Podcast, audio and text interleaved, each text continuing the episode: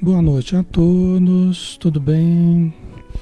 Um abraço em todos que estão chegando. Alexandre Camargo falando, aqui de Campina Grande, em nome da Sociedade Espírita Maria de Nazaré. Sejam todos bem-vindos. Nós agradecemos a página Espiritismo Brasil Chico Xavier, que nos permite realizar os estudos todos os dias de segunda a sábado, às 20 horas. Né? E hoje nós temos o estudo do livro O Ser Consciente, tá? Então vamos começar, vamos fazer a prece, né? Para a gente dar início então aos nossos estudos. Vamos preparar o nosso ambiente, né? Convidamos a todos então para fecharmos os nossos olhos, buscarmos a presença amorosa de Jesus Querido Mestre, amigo inseparável de nossas almas, estamos, Senhor, novamente diante do banquete que tu ofertas para todos nós, partindo o pão da alegria, da tua bondade, do teu amor, da tua luz. Sabemos que nos momentos difíceis tu nos carregas nos braços e nós ainda nos julgamos sozinhos, desamparados, mas tu e a tua corte de espíritos enviados por ti nos socorrem, nos amparam e nos orientam a todo instante, só cabendo a nós nos abrirmos receptivamente para alcançarmos a sintonia do bem, a sintonia da paz, da esperança, da fé. Obrigado, Senhor, que esses momentos possam ficar gravados indelevelmente em nossas almas, como estímulos ao bem, como estímulos à paz, como estímulos à luz. Obrigado, Senhor. Que essa luz, que essa paz, que esse amor possa também envolver todos os espíritos necessitados que estejam próximos a nós, a quem um dia prejudicamos, a quem um dia ofendemos e que agora nos cabe auxiliar estendendo mãos fraternas, mas também aqueles que estão desorientados, acidentados, alienados, desesperados, todos aqueles que estão aflitos, que possam encontrar também o aconchego em torno das lições que vertem do alto. Obrigado, Senhor. Envolva todos os irmãos que estão conosco e que possamos juntos bendizer da doutrina espírita, bendizer-te o nome e bendizer as instruções que recebemos do alto. Que assim seja, Senhor.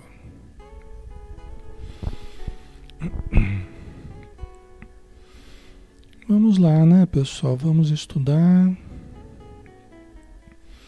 Novamente, sejam todos bem-vindos. Vamos dar sequência ao estudo do livro Ser Consciente de Joana de Ângeles o espírito é, é Joana de Anjos, né, o médium Divaldo Pereira Franco, tá?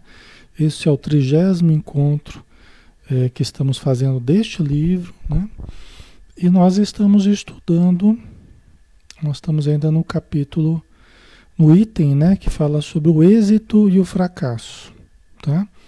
Nós já estamos quase terminando esse, esse tópico e nós falávamos, né, a respeito de algumas algumas classificações, até em função dos biótipos, né, é, do Ernesto Kretschmer, do William James, do, do, do Jung, né? Então a gente falava a respeito de algumas teorias é, em que se tentou alguma classificação, né, para o entendimento do ser humano, tal, da sua saúde emocional, psicológica, né? E aí o último parágrafo foi esse aqui, ó. Em todos esses biótipos, né, que a gente estudou, em todos há uma ânsia comum, os fracos fortalecerem-se. Os ciclotímicos, aqueles que ficam oscilando, né? Mania, depressão, os ciclotímicos harmonizarem-se e os introvertidos exteriorizarem-se. É lógico que isso não essa, essa ânsia comum, muitas vezes, ela não encontra respaldo na realidade atual. Né? Por exemplo, a pessoa com transtorno bipolar, né? a pessoa com essa ciclotimia, se ela não tratar, se ela não for medicada, né, pode haver um anseio de, de, de harmonizar-se, mas precisa da busca também dessa harmonização, né? Assim como os fracos fortalecerem-se, eh, não adianta só ter a ânsia do fortalecimento, eu preciso buscar de fato. Né? Os introvertidos buscarem a, a, a extroversão, os muito extrovertidos buscarem um pouquinho mais de, de, de, de uma certa introversão, de uma vida íntima, né? Vocês entendem? Isso eu estou falando para não parecer que isso vai ocorrer por mágica, que isso vai ocorrer sem participação nossa, né? É, e não, isso vai ocorrer, essa saúde, essa harmonização, com a nossa participação, né? com a nossa anuência, com o nosso desejo e com a nossa busca. Tá? Então a gente não pode ficar esperando que a saúde caia sobre nós é, de uma forma mágica, porque não vai ocorrer, né? Ok? Será fruto de esforço, né? Certo, pessoal? Então vamos dar continuidade aqui no, no estudo, né? Vamos lá. Aí ela diz, né, a Joana de Ângeles, as psicoterapias são aplicadas conforme as revelações do inconsciente, arrancando dos arquivos do psiquismo os fatores que geraram os traumas e determinaram os conflitos, interpretando as ocorrências dos sonhos nos estados oníricos e das liberações catársicas nas demoradas análises, né, nas conversas. Então, muito da terapia, né, está aqui falando a respeito das terapias, né? é, muito da terapia é realizado através da, do verbal, através da conversa, né? Muito da terapia é através da conversa. Assim como nós estamos aqui no, conversando, nós estamos aqui interagindo, né? Só que na terapia nós estamos os dois falando, né? E através dessa verbalização nós vamos entendendo a história do paciente, vamos entendendo ah, os momentos difíceis, os momentos bons também, a estrutura que o paciente possui. E o paciente também, né, já que ela está falando de psicoterapia, o paciente também ele vai falando, ele vai traduzindo em palavras os seus sentimentos, as suas emoções. Então, é, a fala, a verbalização é uma fragmentação da energia. Quando a gente traduz os nossos desejos, anseios, frustrações, sentimentos, emoções em forma de palavra, nós estamos colocando aquela energia que estava indo para o corpo em forma de sintoma, ou que estava gerando o sintoma emocional, mental, emocional, eu começo a pôr para fora em forma de consciência, em forma de palavra. Né? E isso é extremamente positivo, né? A socorro que é imprescindível para o tratamento, é verdade. Né? A socorro colocou, muitas vezes é também um padrão químico, não, não Alexandre? Sim, socorro, você tem razão, né? Porque, por exemplo, no transtorno bipolar, assim como em outros problemas, né? o fator genético pode aparecer e aparece também com uma influência importante, né? uma presença importante dentro do problema do paciente. Tá? Por isso que muitas vezes a medicação também pode ser acionada, pode ser utilizada, sem nenhum preconceito da nossa parte, sem nenhum. Né? É, é, sem nenhuma aversão da nossa parte. A gente vê um processo um pouco irracional também no trato com a medicação, né? Tem os extremos, às vezes as pessoas que só querem usar a medicação e não buscam os remédios da alma, né? A oração, a meditação, o relaxamento, tal, né? E outros só querem buscar os recursos da alma e desprezam a medicação.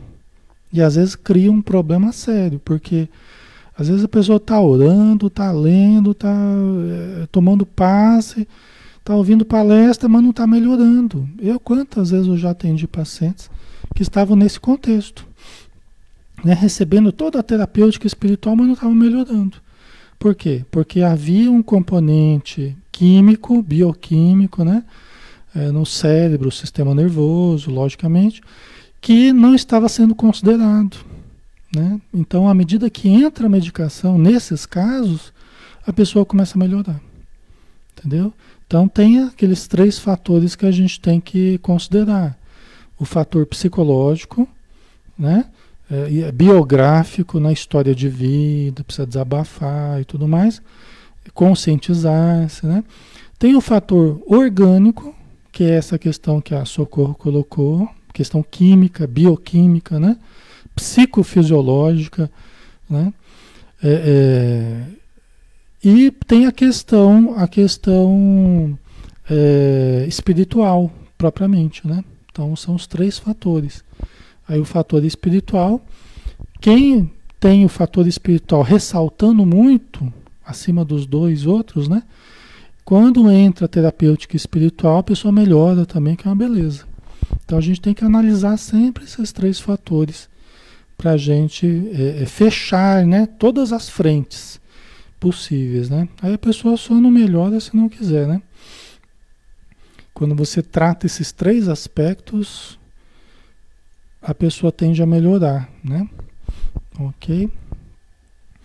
Então vamos lá, né? Então o que ela está dizendo? Essas psicoterapias são aplicadas conforme as revelações do inconsciente. Então o inconsciente ele vai aparecendo através dos sonhos, né? Ele vai aparecendo através dos sonhos e através da própria verbalização do paciente nas, nas terapias, né? Nas análises profundas que vão que vão sendo realizadas, né? Então vai dando para a gente entender como é que está a pessoa no seu inconsciente, o que, que está acontecendo com ela. O nosso inconsciente ele diz muito através dos sonhos. Os espíritos nos explicam que quando a pessoa não fala, o problema ele aparece no corpo e aparece nos sonhos. Né? Quando a pessoa não põe para fora, fica guardando só para si, então aqueles problemas, aqueles conflitos que a pessoa vive dentro do seu inconsciente, começa a aparecer nos sonhos e aparece também em forma de sintomas físicos, né? somatizações tal. Por isso que é importante falar, né? Importante pôr para fora. Tá? Então, arrancando dos arquivos do psiquismo os fatores que geraram os traumas e determinados conflitos, né? interpretando as ocorrências dos sonhos nos estados oníricos e as liberações catársicas nas demoradas análises. É interessante, é muito interessante a análise dos sonhos, né? É muito interessante. É, o sonho é como se fosse assim, esses sonhos mais simbólicos, né? Os sonhos mais simbólicos são os mais interessantes de analisar e são os que revelam mais coisas do inconsciente, né? Os sonhos assim que a gente encontra pessoas à noite, que a gente visita parentes desencarnados, tal. Esse sonho ele é mais simples, geralmente, é mais óbvio, vamos dizer assim. Agora aqueles sonhos meio malucos, né? Aqueles sonhos meio sem pé nem cabeça, esses são gostosos de analisar. Porque eles são como que um arquivo zipado. Sabe um arquivo zipado? Um arquivo compactado, né? Que a gente usa nos computadores, celulares. Né? Aquele arquivo zipado, compactado, que você abre e tem um monte de coisa dentro. O sonho, simbolicamente, é esse arquivo zipado. Né? Porque a gente, a gente tem essa, essa vivência onírica né? à noite, só que nós não temos a, a, capacidade de reter tudo com clareza, nos mínimos detalhes, mas a gente acaba guardando de forma simbólica. Esse arquivo zipado, né? E quando a gente começa a abrir esse arquivo nas, na, na terapia, por exemplo, né? E o paciente começa a falar dos sonhos, tal, então a gente começa a interpretar e começa a fazer todo um sentido. Né? E aí você vê que tem um universo de vivências tem um universo de significados importantes, né? Que o inconsciente está querendo passar para a pessoa. O inconsciente dela está tentando dizer o que, que ela precisa trabalhar, o que, que está ali causando problema, né? Ok. Ah, é Luísa Cunha, você indica algum livro espírita que fale sobre sonhos e mediunidade? Olha, Luísa, especificamente sonhos e mediunidade, talvez o que proporcione mais informações para a gente nesse campo, para a gente entender como é que funciona essa questão, sejam os livros do André Luiz, assim. Eu não, a princípio eu posso tentar depois lembrar de alguma coisa, mas a princípio acho que o que mais dá elementos para a gente entender né, essa relação com o sonho, essa relação com o plano espiritual, com a mediunidade, né, seriam os livros do André Luiz. Eu acho que eu não vejo outro que, né, a coleção mesmo de livros do André Luiz, tá? Espírita, né? É. Ok. A Camila, né? Por que será que eu nunca lembro dos meus sonhos, né? Em parte, em parte, Camila, é, não é interessante a gente lembrar de tudo. E dependendo da pessoa, dependendo do que vive à noite, das experiências que tem tido, não é interessante a gente lembrar de tudo. Tá? Em parte tem isso, né? Agora, em parte, o que acontece é assim: nós precisamos dar valor aos sonhos. Né? E quando a gente não dá muito valor, quando a gente não liga muito para sonhos, nem para ficar anotando sonhos, nem para ficar tentando interpretar ou ler coisas a respeito, o nosso inconsciente fica ali quietinho, porque a gente não está dando muita bola para ele. Entendeu? Então ele fica ali quietinho, fica ali meio encolhidinho, né? Quando a gente começa a se voltar mais para, esse, para essa busca, aí frequentemente a gente vê que o nosso inconsciente começa a expressar através dos sonhos, inclusive nos fazendo lembrar de certos sonhos, para que nós possamos entender algumas coisas sobre nós mesmos, inclusive sobre o que está ocorrendo né, no inconsciente. Tá? Então ele começa a se aprontar, vamos dizer assim, ele começa a expressar os seus conteúdos. Então depende muito do nosso interesse também, tá? É, uma coisa interessante é a gente pedir para se lembrar, não de tudo. Eu já fiz essa besteira, já até falei para vocês, né? Uma vez eu pedi, ah, eu não lembrava dos sonhos, que eu posso me lembrar dos sonhos. Que... Aí no, no primeiro dia que eu fiz a prece pedindo para me lembrar dos sonhos, né? Aí eu tive um monte de sonhos, tive uns três, quatro sonhos que me marcaram muito, assim, que foram fortes, assim, né? Aí eu passei o dia já encucado com aqueles sonhos que eu tive. No segundo dia tive outros sonhos. No terceiro dia outros sonhos. No quarto dia outros sonhos.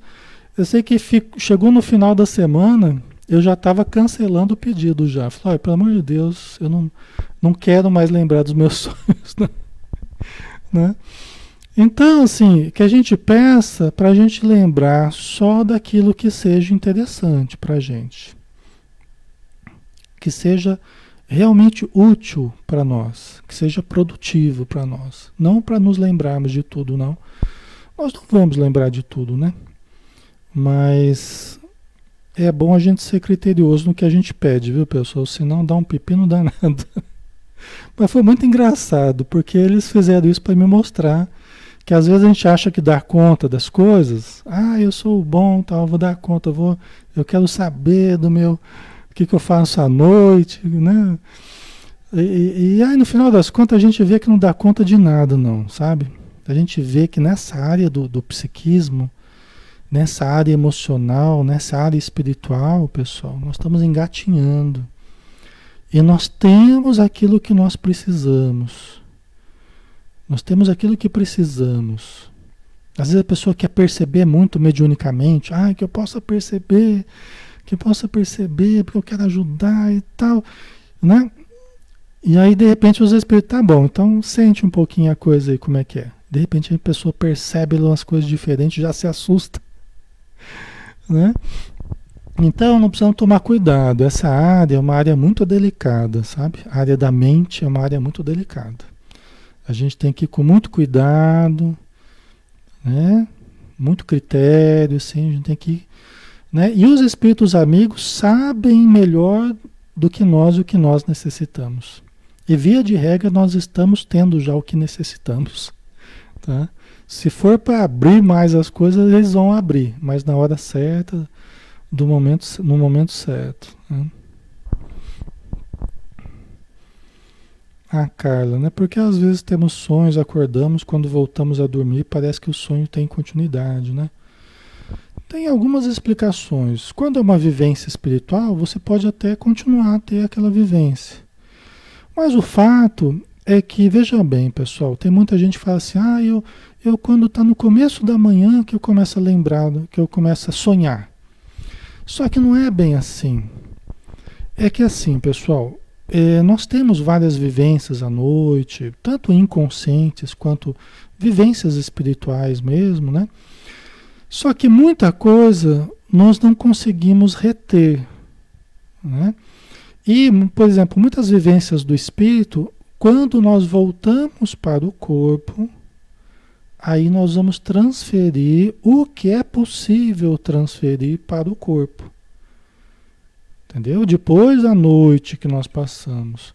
Então, quando vai transferindo para o corpo, muitas vezes gente, é quando a gente está tendo aquela, né, aquele momento em que parece que está acontecendo naquela hora o sonho, mas na verdade é um momento em que o resumo da experiência está sendo passado para o corpo, né? que é um, quando a gente consegue lembrar parte do sonho. Né? Por quê? Porque chegou a impressionar a nossa, o nosso cérebro, né? a nossa consciência encarnada. Ok, pessoal? Faz sentido? Né? Então a gente tem a impressão que estava sonhando naquela hora, tem a impressão que estava acontecendo naquela hora. Mas na verdade, naquela hora estava sendo passado o resumo, o arquivo zipado ali, aquele conteúdo, né?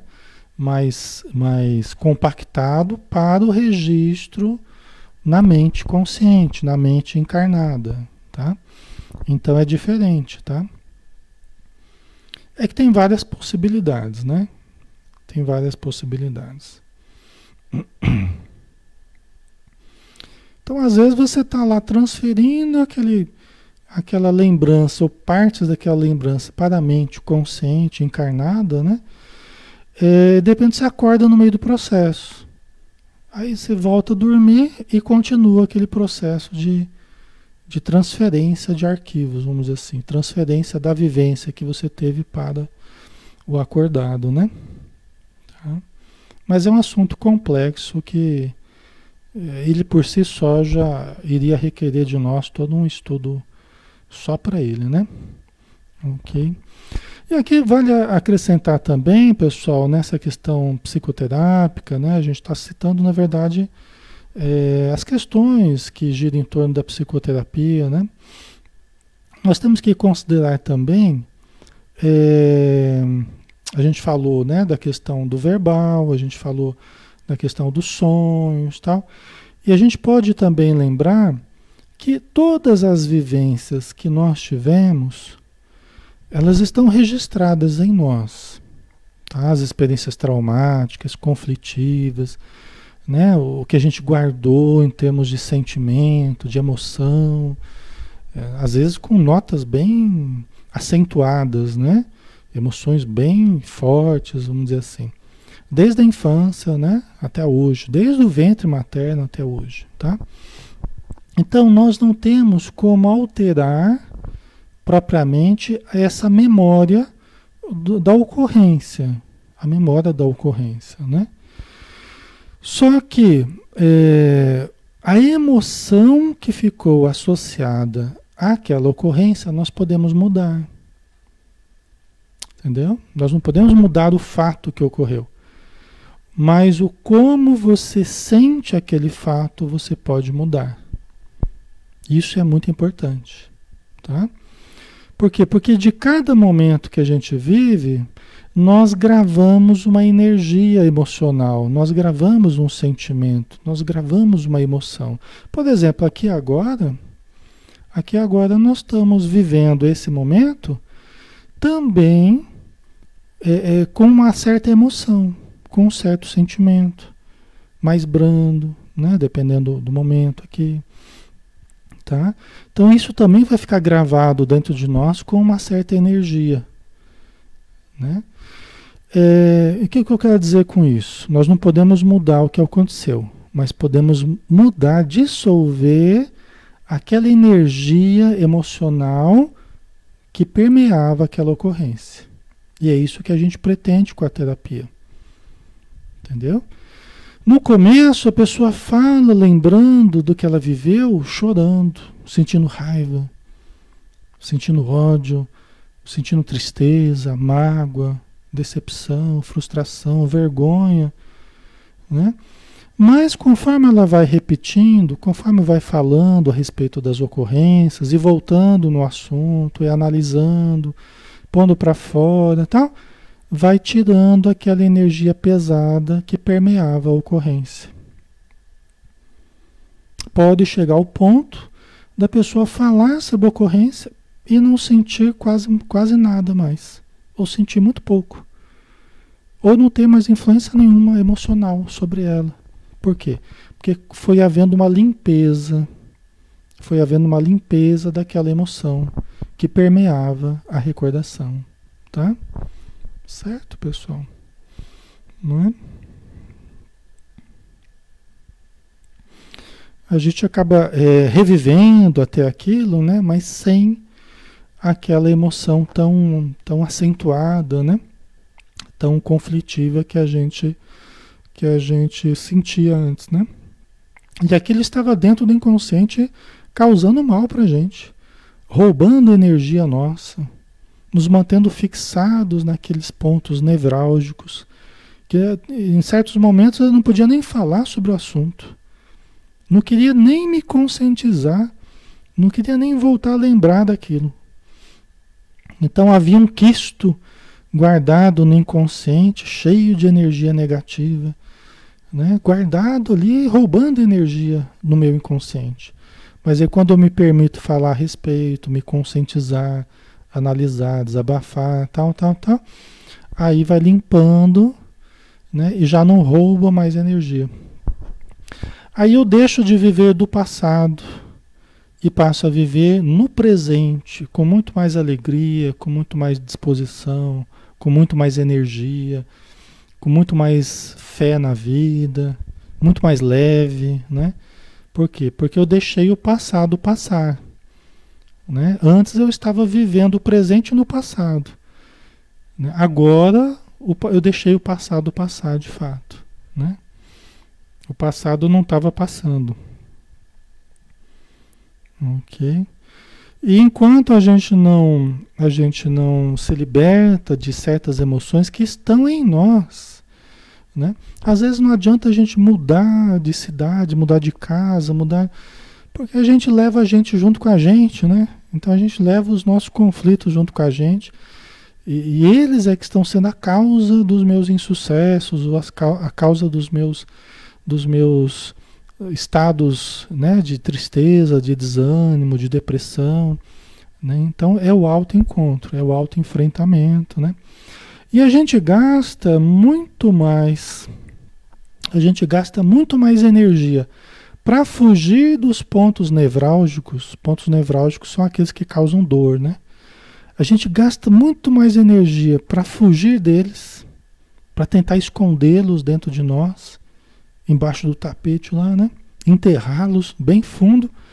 A gente gasta muito mais energia do que se o enfrentássemos, né? Então, essa que é a questão. Né? É aquele, é aquele problema que eu falei para vocês, né? Da gente levantando paredes, né? Só que tem uma parte de nós lá, do outro lado da parede. É um pedacinho da infância que eu levantei uma parede e falei, oh, eu não quero entrar em contato com aquilo. Mas é um pedacinho de mim que está lá. Tem um aprendizado também naquilo, tem uma, e o trajeto é o caminho que vai para o self, né? Então imagina aquela cebola, aquela cebola que tem um núcleo, né? Então a gente, o caminho para dentro de nós, o caminho da infância, é o caminho que vai para o self, ou seja, vem uma energia de lá. Se eu levanto uma parede ali, eu impeço o fluxo da energia que vem do self, que vem do, do, do centro da, do nosso ser, né? Tá?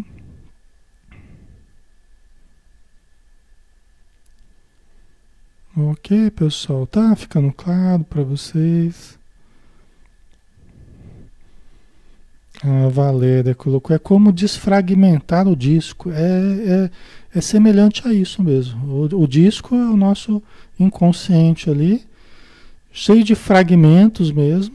É até assim que a Joana de Anjos fala, né? Que são os fragmentos que nós temos, que são esses núcleos de energia. Imagina essa cebola com as camadas ali, né? É, cheio de, de núcleos, de fragmentos, que foram os momentos, se a gente ampliar esses fragmentos, o que, que a gente vai encontrar? Situações de grande oscilação emocional. É como se fosse um eletro ali que você tem uma grande oscilação, né? Então, se a gente ampliar esses pontos obscuros, esses pontos nevrálgicos, a gente vai encontrar grande oscilação de energia. Energia emocional, energia negativa, sofrimento, né? Ok? Então existe um processo de limpeza interior. Por isso que o inconsciente ele vai empurrando, ele vai empurrando esses fragmentos, ele vai trazendo a consciência, ele vai nos fazendo vivenciar em forma de problemas no presente. Por quê? Porque aquilo não foi diluído. Então o inconsciente faz isso para que a gente possa diluir. Por isso que os problemas não resolvidos, eles sempre voltam à tona. Eles sempre vêm à tona de, algum, de alguma forma. Né? Para demonstrar que não foram resolvidos. Ó, oh, eu estou com um problema aqui dentro, você dá um jeito aí fora, porque né? aqui dentro está causando problema aqui, está enroscando aqui, está dificultando a engrenagem né? Do funcionamento aqui do, do, do HD aqui. Né? Então a gente é chamado a atenção através de problemas, né? essas fragmentações aí. Certo?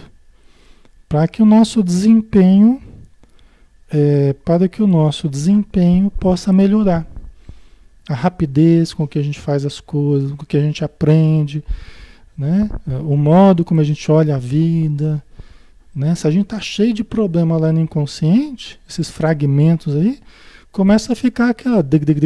Não sai do lugar, né? É que nem aquele HD que está né? Começa, processa, processa e não consegue processar os programas que tem que, que, tem que processar, né? Tá? Mas aí quando você vai ajeitando a coisa, né? Você vai melhorando o desempenho, né? Melhora o desempenho né, para a criança, quando ela está com problemas afetivos, o desempenho escolar, para o jovem também, né, para o adulto, mesmo para o idoso, tá? Ajuda independente da idade, né? Ok? Certo? É, então vamos lá, né, pessoal? Nem sempre, porém, serão encontradas as matrizes de tais patologias, que estão profundamente registradas no espírito, na estrutura do inconsciente, o inconsciente de outras encarnações, né? como decorrência de condutas, de atividades, dos sucessos, né? Sucessos aqui não entendamos como coisas boas, entendamos como acontecimentos das reencarnações passadas, né? É, é um sinônimo aí, sucessos, né? Acontecimentos, tá? É, as ocorrências, né? Das encarnações passadas, certo? Vocês entendem? Nem sempre nós vamos encontrar a causa é interessante isso, é, em terapia, consultório, né, durante muito tempo, a gente vai percebendo essa realidade. Só que tem uma coisa muito legal. Tem uma coisa muito legal. Nem sempre nós vamos encontrar as causas que geraram determinados problemas que a pessoa está vivendo hoje, que é o que a Joana falou. Mas sempre é possível melhorar. nem sempre é possível achar as causas, entender exatamente as causas, até porque estão em estratos profundos, estão em problemas anteriores de outras encarnações e, né? Nem sempre nós teremos acesso, nem sempre nós teremos a, a ciência, até porque não é bom ter a ciência do que ocorreu. O paciente até não tem estrutura para lidar conscientemente com, com a lembrança de certas coisas. Mas sempre é possível melhorar. Sempre é possível melhorar. Por uma razão muito simples, que a gente vai aprendendo com o tempo. A causa dos nossos problemas, pessoal, a causa dos nossos problemas é uma causa moral. Né? A causa dos nossos problemas é o que a gente fez, é quando a gente atrelou a consciência. Né? A causa profunda dos nossos problemas é quando a gente atrelou a nossa consciência a atos desvairados no passado. Excessiva ambição, excessivo egoísmo, egocentrismo, narcisismo, excessivo, né? É, é, agressividade. Então, as causas profundas dos nossos sofrimentos atuais são problemas morais, né? Que a gente atrelou a nossa consciência, a gente tisnou, a gente manchou a nossa consciência em problemas graves do passado, que tiveram repercussões no presente, em várias encarnações, às vezes, né? Então, o que, que acontece? Qual que é a conclusão que a gente chega? Que a razão dos males de hoje, das patologias de hoje, né, das desarmonias de hoje, é o mal que nós fizemos no passado. Qual que é a solução? A solução é a busca do bem em todas as formas, de todas as formas possíveis. E o interessante, porque é isso que faz com que tudo seja passível de melhora. É porque todos nós podemos buscar o bem no presente. Entendeu? Todos nós podemos. Essa é a nossa chance de melhorar. Essa é a nossa chance de mudança. É buscar o bem no presente. Se a causa dos problemas está no mal que fizemos, a solução para os problemas está no bem que a gente faça no presente. Entendeu? Por isso que é preciso uma mudança moral no presente. Às vezes a pessoa está vivendo reflexos do passado, mas aí ela ainda não mudou no presente. Ela ainda não, não alterou ela ainda continua com alguns problemas que fizeram ela errar no passado. Tá fazendo sentido para vocês, pessoal? Tá? Ok? Então vamos pensar, vamos pegar um caso prático, né? Vamos pensar uma gagueira. A pessoa se comprometeu, um exemplo simples, de certo modo, mas né? É, gagueira. A pessoa comprometeu a fala no passado. Criou discórdias, até cometeu crimes através da fala. Induziu pessoas ao suicídio, induziu pessoas à a, a, a, traição. Vamos supor que ela usou a fala e se comprometeu moralmente através da fala. É? Então pode ser que ela viva um resquício disso ou vive um reflexo disso hoje num problema relativo à fala. Tá? Que ela tem, problema mais ou menos grave. Eu já atendi pacientes com um problema grave de gagueira. Né? Então vamos pensar assim. É... Essa pessoa ela vai ter que tomar cuidado no presente, ela tem que entender de certo modo isso que nós estamos falando aqui, para que ela tome um cuidado moral com a fala no presente. Por quê? Pode ser que ela esteja vivendo o reflexo do que ela fez, mas ela ainda não mudou essa característica de falar do que não deve, de criar situações com a fala. Inclusive eu, como psicoterapeuta, preciso tomar o cuidado de primeiro trabalhar do aspecto moral relacionado à fala para depois ir ajudando a pessoa a liberar a fala, a melhorar a fala dela.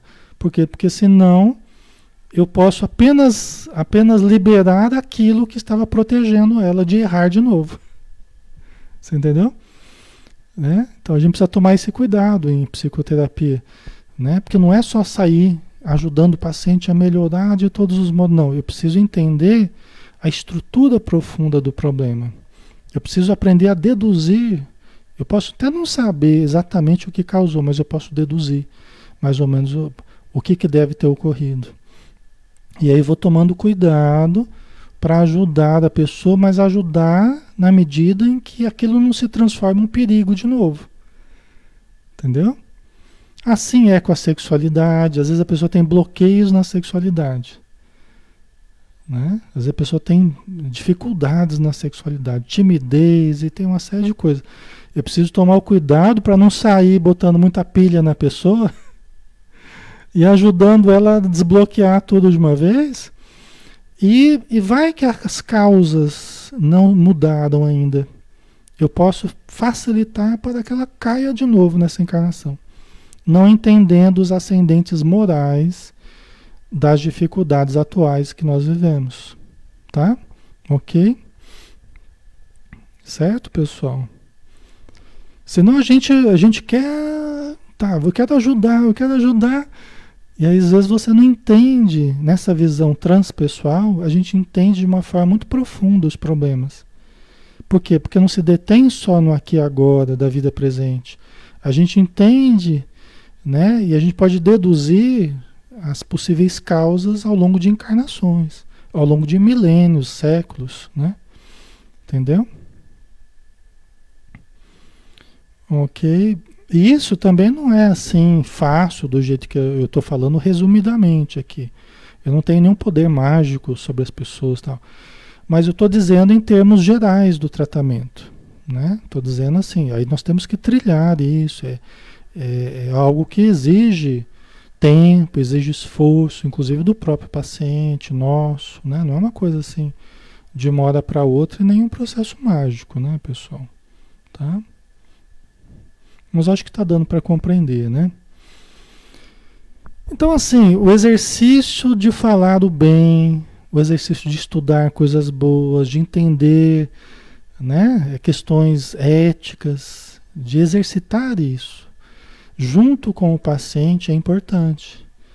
Por quê? Porque é o que vai me, é o que vai me permitindo trabalhar para ajudá-lo é, de uma forma mais segura.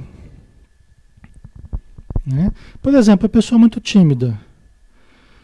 Aí ela foi se afastando dos grupos, foi se afastando de, de, né, da igreja, foi se afastando porque não conseguia se relacionar direito, né? E, e aí quando você vai ver, muitas vezes há uma estrutura autoritária por detrás da timidez. Muitas vezes, é muito frequente a gente encontrar uma estrutura autoritária né, que quando fala quer ser obedecido e não aceita contraditório, não aceita a opinião das pessoas, que está ali por detrás da timidez, né, daquela inibição, daquela coisa, né? Então, não adianta eu só também trabalhar para a pessoa se lançar nos grupos, para ela ir participar dos grupos, não é só isso. Porque ela pode ir e pode se queimar nos grupos, né? Às vezes vindo à tona esse comportamento autoritário, esse comportamento difícil de lidar, vocês entendem?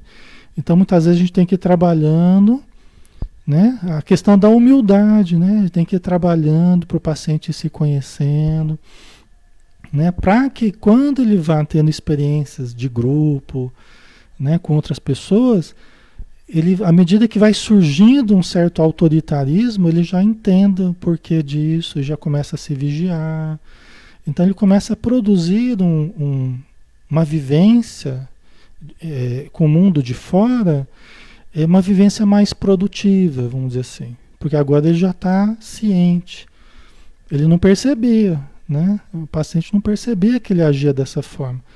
Mas ele começa a se observar e começa a se cuidar para não cair nesse comportamento autoritário, né? Ok? Certo. Ok, pessoal.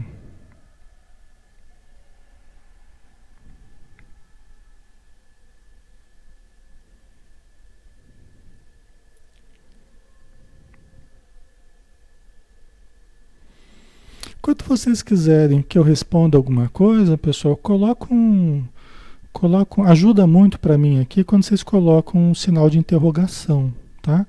Ou então formule como uma pergunta, tá? Aju me ajuda muito para que eu diferencie até o que é um comentário. Às vezes vocês fazem comentário até entre vocês, tá? E às vezes tem alguma pergunta, né? Aí fala, coloca uma interrogação, faz uma estrutura de pergunta, tá? Aí eu vou entender como pergunta o que é pergunta de vocês, tá? Aí eu vou, porque aí eu já vejo a interrogação, já entendo como eu tenho que ler aqui muito rapidamente. É complicado aqui ler isso aqui na hora, tá? Mas quando for uma pergunta, coloca como pergunta mesmo e aí a gente a gente vai respondendo vocês, tá? Que a Jamília, eu sou muito autoritária, preciso mudar muito, né? É porque a gente, quando é assim, todos nós temos uma certa feição autoritária em certos momentos, é, né? Mas é, é, quando é assim, a gente é, começa a ser é, improdutivo, né, Jamília? Começa a ser improdutivo, né? Começa, é, não é eficaz, né? O nosso comportamento acaba não sendo eficaz no sentido dos relacionamentos, né? Então é, é, legal mesmo quando a gente vai se conscientizando disso e a gente pode mudar, né? Ok.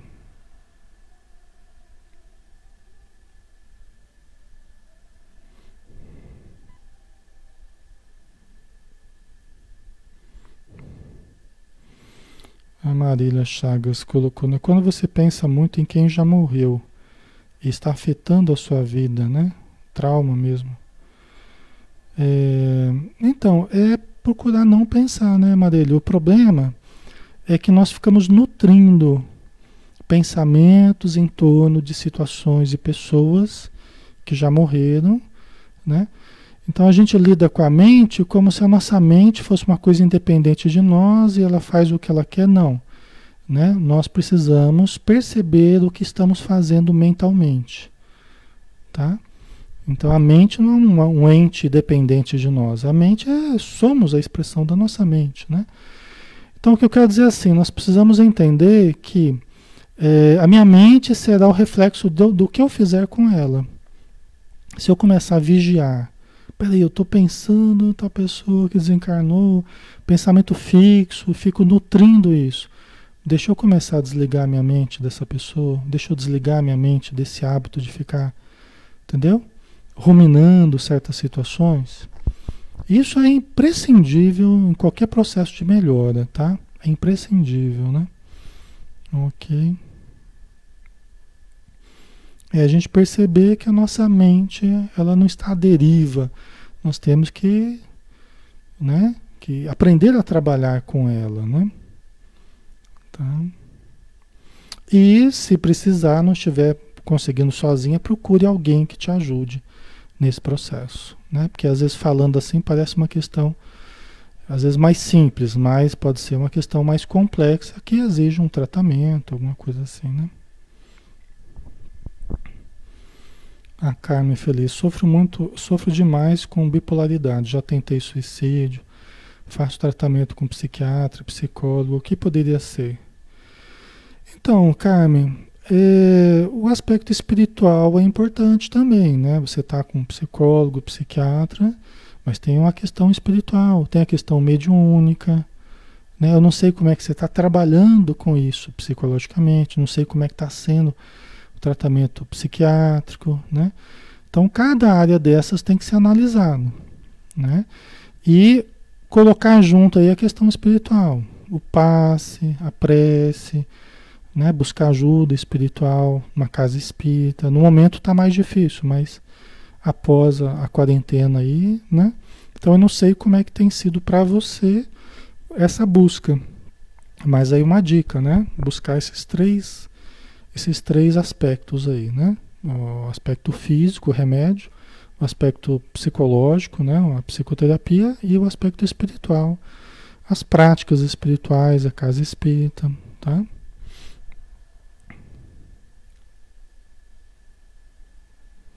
Ah, Diva, eu falo muito quando estou dormindo. Às vezes acordo gritando. Que acordo todos em casa. Por que será?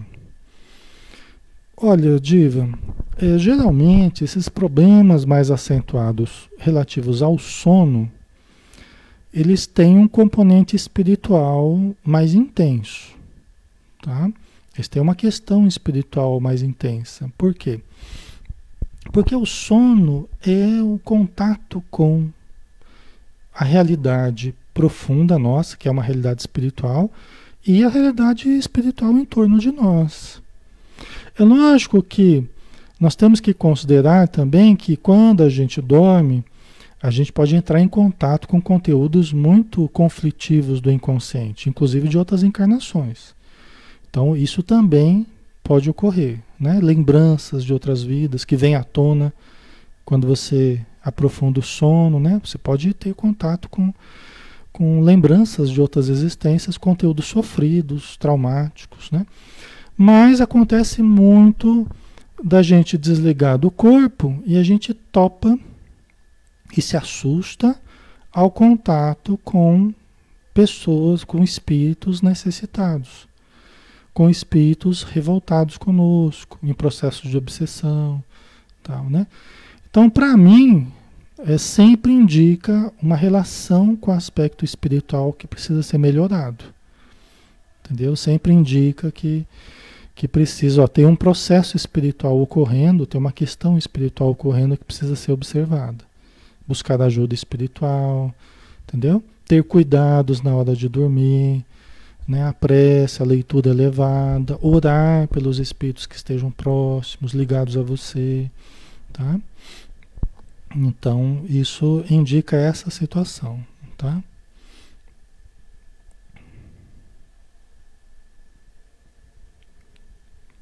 Ok.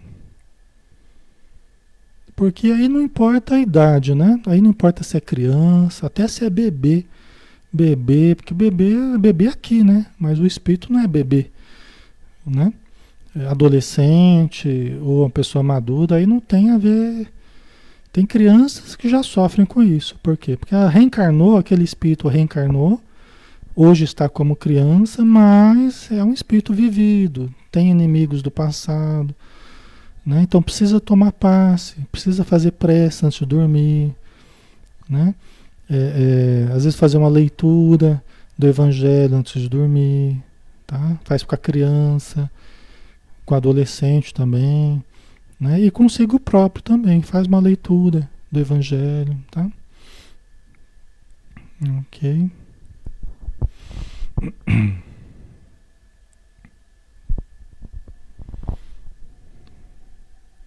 Elizabeth, né? Difícil lidar com um idoso doente que faz lista de quem já partiu todo dia, né? Afeta todos em casa. Como mudar isso? É difícil, né? É, eu concordo com você, Elizabeth. É uma questão difícil, né? Você pode ir orando por ele, ajudando de forma indireta, às vezes aplicar um passe nele, né? No idoso, né? É, às vezes até sem que ele perceba, dependendo da situação, quando está tá dormindo, alguma coisa assim, fazer uma prece junto às vezes coloca a mão assim, faz um passe e vai orando por ele, né? Porque é uma atitude que depende dele também ir mudando, né? Então não é fácil não. Ok.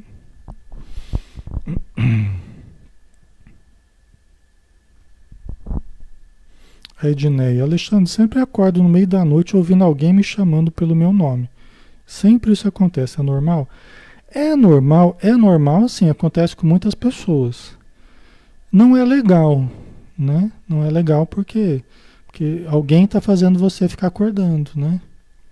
Alguém está fazendo, porque os bons espíritos não têm interesse em ficar nos acordando no meio da noite, não é? Entra naquele caso que eu já falei, né? Então, muita, muitas coisas que permeiam o nosso sono, eles têm a ver com a nossa relação com a espiritualidade. Tá? Tem a ver com certos problemas que estão existindo em torno de nós espiritualmente. Tá? Pessoas que ficam tentando nos acordar durante a noite, né? São pessoas que querem atrapalhar o nosso sono. Né? Então, então, uma coisa para a gente ir cuidando, né? Do jeito que a gente já falou ali, ali em cima.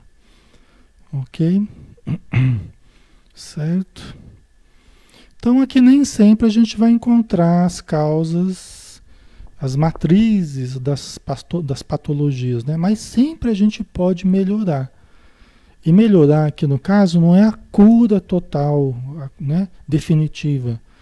Em alguns casos pode haver uma, uma, uma, melhora muito grande mesmo, né?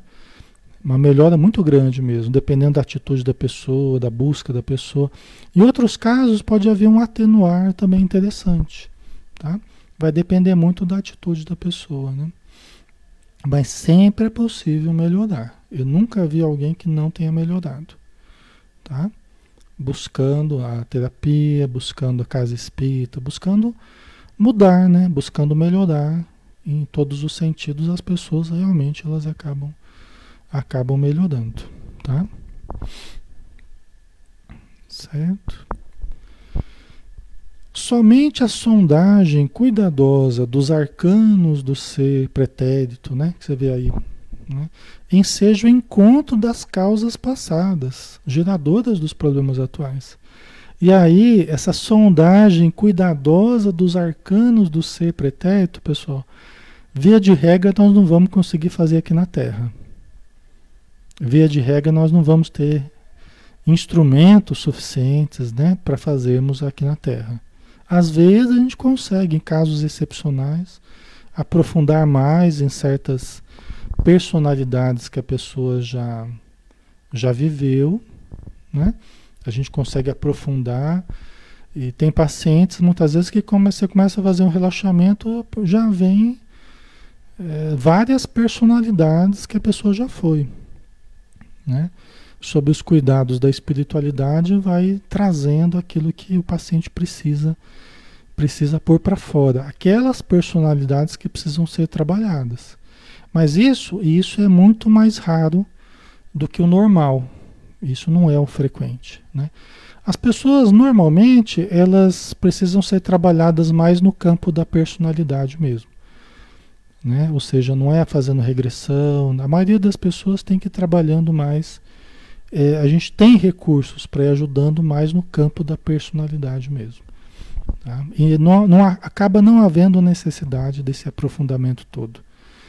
Pode lidar com os recursos dessa vida mesmo, com a mudança de atitude nessa vida. Tá? Tem muita coisa que pode ser mudada trabalhando as questões ligadas à personalidade, ou seja, a vida atual mesmo, né? Certo? Ok. Manuel, o evangelho no lar traz um bom ganho nesse sentido de amenizar muitos problemas, né? É verdade. Isso mesmo.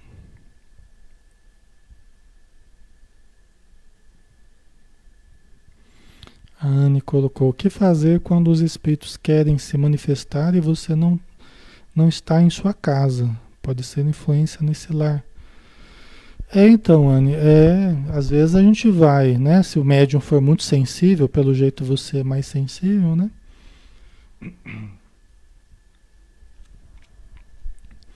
E é, muitas vezes você pode sentir aquele ambiente, né?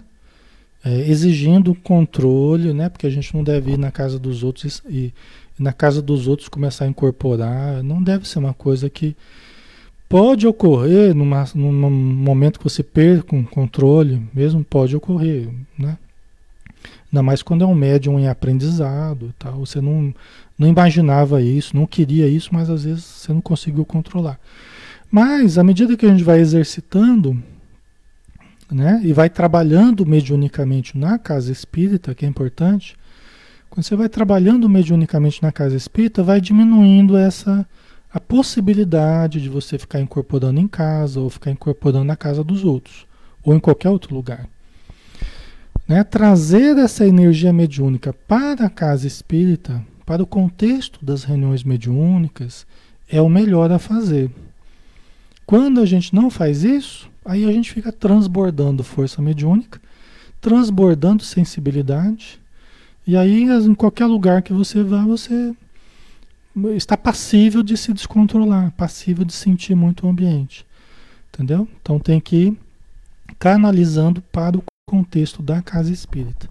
É o mais seguro a fazer, é o mais correto a fazer, né? E quando vai vis visitar alguém, aprender a se controlar. O que eu quis dizer assim, quando você já está, já está em trabalho ativo mediúnico numa casa espírita, você vai ter mais facilidade de se controlar. Entendeu? Então isso ajuda bastante. Certo?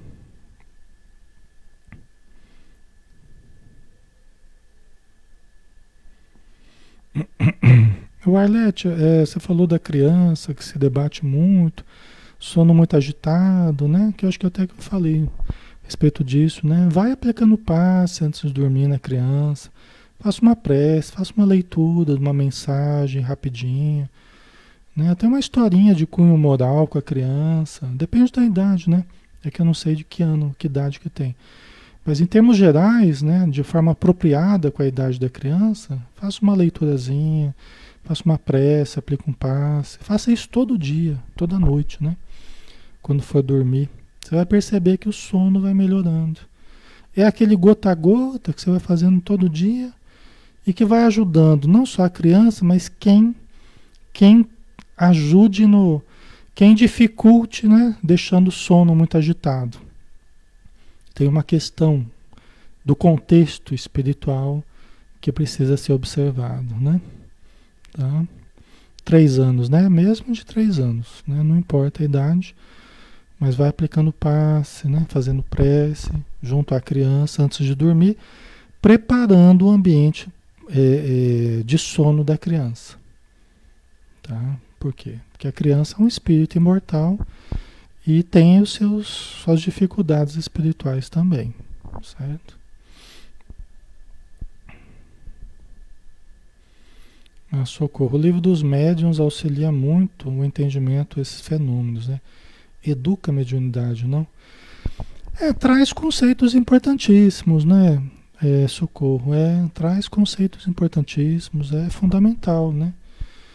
para quem já tem um entendimento, para compreender né, a linguagem do livro dos médios, é bom estudar em grupo, isso ajuda bastante. Né? Quem tem um entendimento mais fácil, né, uma base é, melhor, né, é, vai conseguir entender melhor o livro dos médios. Né? É. Certo, ok. É, a Lorena perguntando se eu escrevo carta psicografada. Não, Lorena, a gente não trabalha é, com recebimento de cartas de mensagens de parentes e cartas de espíritos, tá? É, eu tenho mediunidade, mas não tenho trabalhado dessa forma, tá? Tem outros médiums que fazem esse trabalho, mas a gente não tem feito, não. Pessoal, já 21, né? Já estamos na hora de terminar. Vamos fazer a nossa prece final então, né? Nos preparando para nos despedirmos, agradecendo novamente todo o amparo que recebemos, toda a luz que jorrou e continua jorrando sobre nós, como pétalas de rosas fluídicas a serem absorvidas pelo nosso perispírito, pelo nosso corpo e também pela nossa mente, traduzindo-se em estímulos de fé, de confiança incondicional na vitória do bem, no amor e na justiça divina,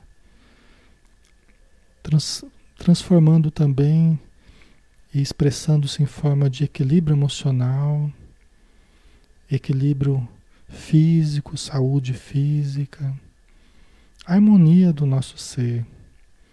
Obrigado, Senhor, por esses minutos que passam tão rápidos na nossa vida, mas que graças a Ti, graças a Deus e graças à espiritualidade, temos podido vivenciá-los com mais frequência. Que nós possamos ter muitas e muitas oportunidades de estarmos juntos ainda, Senhor. Mas que seja feita a tua vontade e a vontade do Pai Celestial, hoje e sempre. Que assim seja. Ok, pessoal, obrigado, tá? Pelo carinho de vocês, pela participação. Lembrando que amanhã às 20 horas, né? Todos os dias de segunda a sábado, às 20 horas, a gente tem estudo. Amanhã a gente tem o Evangelho de Mateus, na visão espírita, né? E a gente conta com vocês, tá bom? Um abração, pessoal. Até mais, um bom descanso.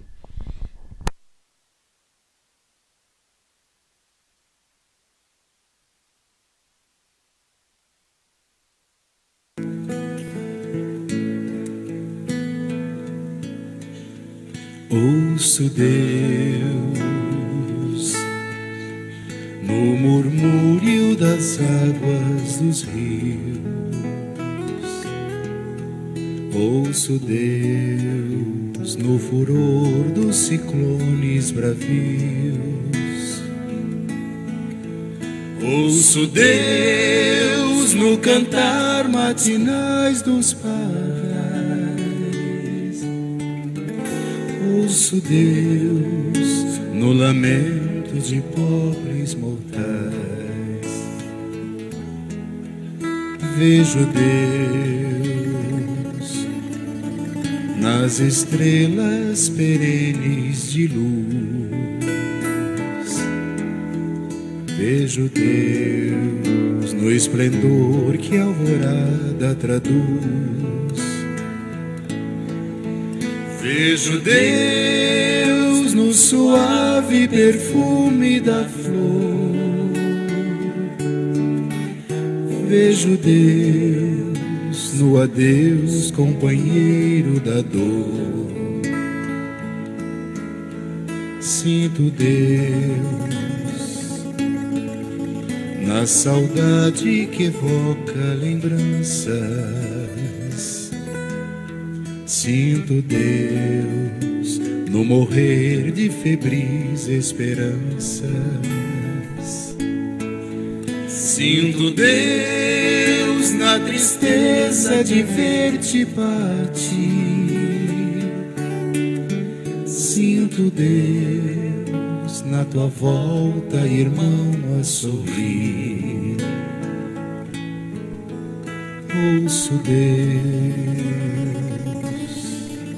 no murmúrio das águas dos rios. Vejo Deus no furor dos ciclones bravios. Sinto Deus no cantar matinais dos pardais. Ouço Deus no lamento de pobres mortais.